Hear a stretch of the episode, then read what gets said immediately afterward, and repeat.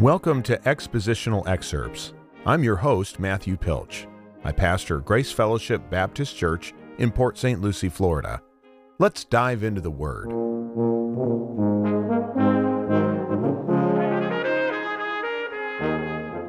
In today's episode, we will pick up our discussion of Genesis 44 with verse 18 down through the end of the chapter, Lord willing.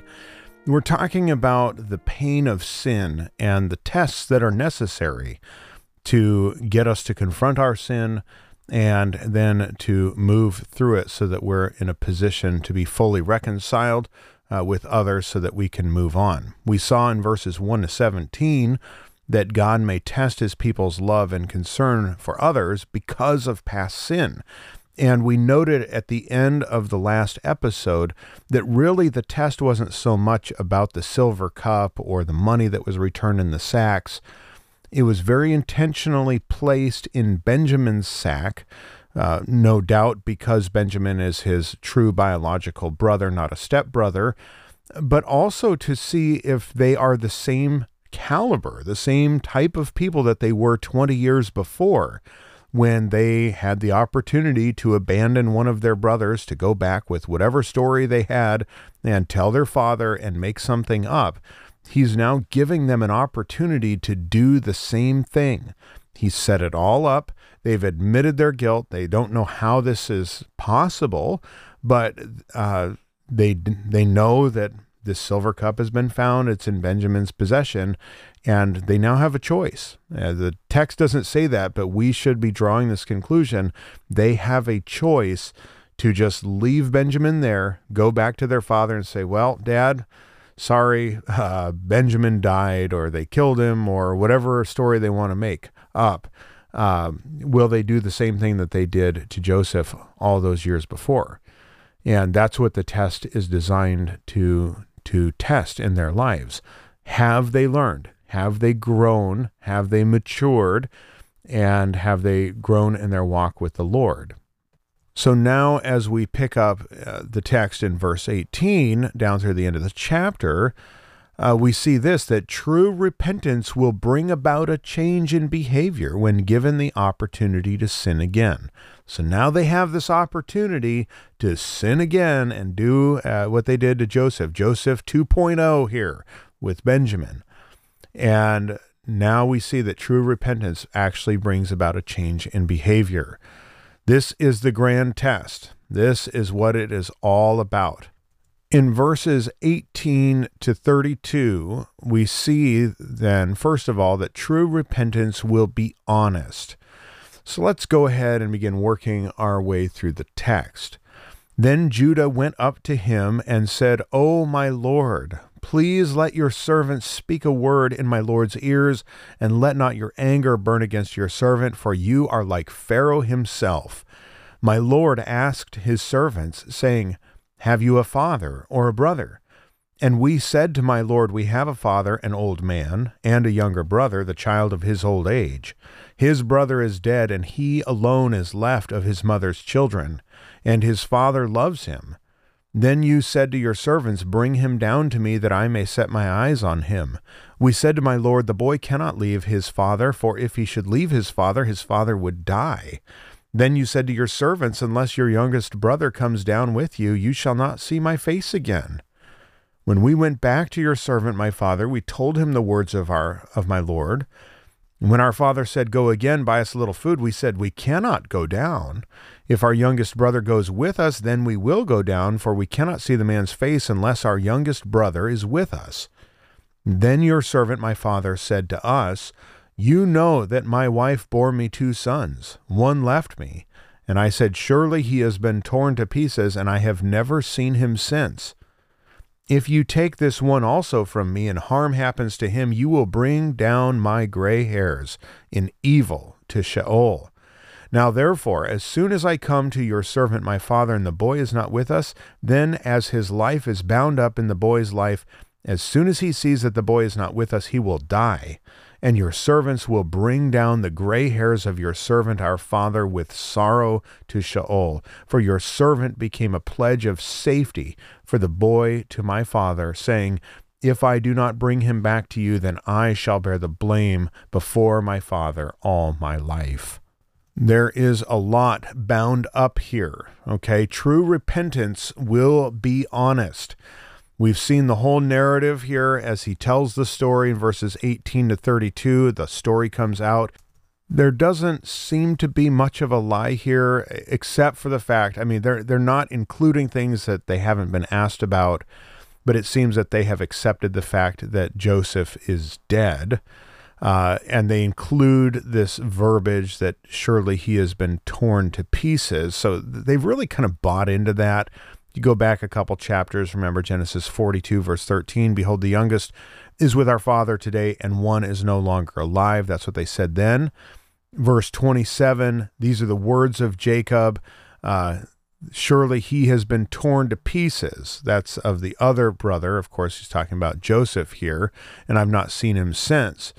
At this point, Joseph is not trying to get the truth of what they did to Joseph out but what he wants to see is if uh, their jealousy and their willingness to abandon one another is still alive. Are they willing to do this to another one of their brothers? And this account of their story since Joseph's departure shows that it is at last gone, as is demonstrated by Judah's willingness to stay in Benjamin's place. Uh, that is going to come out here in just a moment. So again, he had said and had sworn to his father that he would be a pledge uh, for him for the boy's life. And now in verses 33 to 34, we see this willingness that demonstrates the true and lasting change. Now, therefore, please let your servant remain instead of the boy as a servant to my Lord, and let the boy go back with his brothers for how can I go back to my father if the boy is not with me? I fear to see the evil that would find my father. All right, what do we see here in these two verses? Well, this that true repentance will be willing to take drastic measures to do what is right. He is willing to exchange himself in Benjamin's place. He says, I can't argue that the silver cup was found in Benjamin's sack. I can't do that. I have told you the story, and I've told you that my father's life is bound up in the welfare of Benjamin. And so, what I am offering you now, and you're not obligated to accept it, but please let me stay in his stead. I just can't bear the thought of my father dying because his soul is crushed, his heart is broken. That's essentially what he's saying. And it's really incredible to get to this point in the narrative and to see just what a change has taken place. This is very, very different than the Judah that we had left before.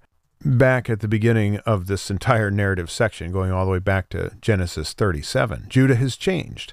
Now, Judah had done some right things and he'd wanted to stop some things, but he was a co conspirator uh, he didn't go far enough in stopping things. And as kind of the spokesman uh, and the one who stepped up to the plate, we can see that there has been a change in heart. True repentance will be willing to take drastic measures to do what is right. Verse 32. You know, think about this. He said, Your servant became a pledge of safety for the boy to my father, saying, If I do not bring him back to you, then I shall bear the blame before my father all my life without a thought to himself and no doubt he probably has children at this point. You know it's hard to say all of these things but they're all going to have children because it's from them that the nation of israel is born. Uh, you know he is without a second thought willing to give himself up in the place of his brother.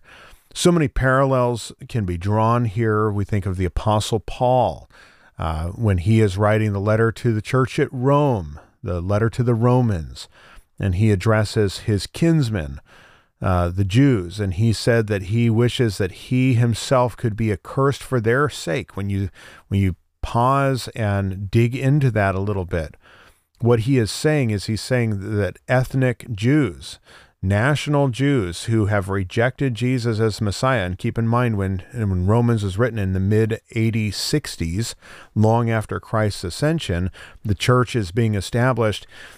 Paul's custom, as you know, before he is martyred for his faith, whenever he goes on a missionary journey and is establishing a church in an area, where does he go first if it's available? He goes into a synagogue. That's why he says to the letter uh, to the, the church at Rome, he says, you know, that famous verse in Romans 1 For I'm not ashamed of the gospel of Christ, for it is the power of God unto salvation to all who believe, to everyone who believes, to what? To the Jew first, and also to the Greek. You go into the book of Acts and you track him through uh, the missionary journeys, and he would go into the synagogue and he would reason with the Jews and argue that Jesus is the Christ all of those things. So he's talking to national Israel and he's trying to convince them from the scriptures that Jesus is the fulfillment of the prophecies. Their hearts are hardened as they are to this day. And he says that very poignant thing uh, there in Romans uh, 9, specifically in verse 3 For I wish I uh, I could wish that I myself were accursed and cut off from Christ for the sake of my brothers, my kinsmen according to the flesh. They are Israelites, and to them belong the adoption, the glory, the covenants, the giving of the law, the worship, the promises. To them belong the patriarchs, and from their race, according to the flesh, is the Christ, who is God over all. He's willing to step in for their sakes. He says, Let me step in and be cursed for all of eternity to take on uh, you know, the wrath of God for eternity if it meant that my the entire nation could be saved. I mean, that's an incredible admission there. And it's not something that we should, you know, just gloss over because we see this example. Finally, Judah stepping up to the plate, saying, I'm willing to step in uh, in the place of Benjamin here. Please let the punishment that you would bring upon him for this crime be upon me even if it costs me the rest of my life and, you know, I go to jail for it, you know, we know that it's not going to end out that way, but he doesn't know that just yet. And then it also, uh, ultimately, all of these things point us to who? To Jesus. Jesus was willing to step in on our behalf. And, and that's the incredible thing as well, because we deserve the punishment we are the Benjamin in this, you know, case, right? Benjamin has, you know, been caught with this thing and the crime is going to be that he is going to to be punished and Jesus has stepped in. Now, it wasn't fabricated. The crime really did happen in our case.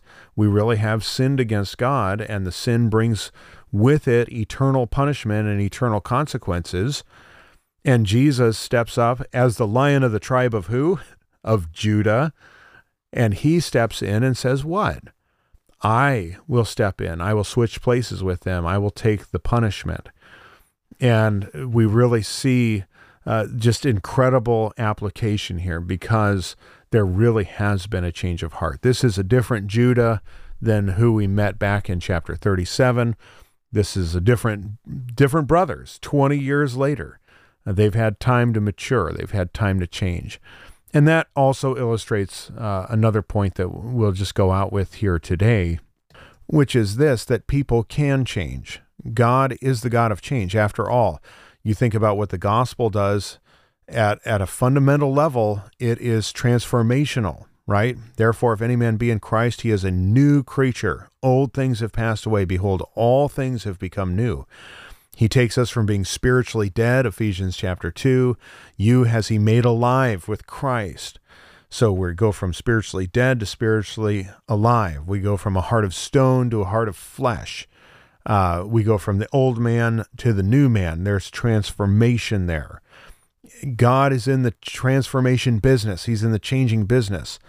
And that means a couple of things. One, for you or for me, if there are things in our lives that we're not pleased with and we know are contrary to Scripture, there's hope. While God is still giving us the breath of life and, and the ability to breathe and and live, then there's hope for change and we can pray and you know be washed by the word and allow God to work through his spirit in us.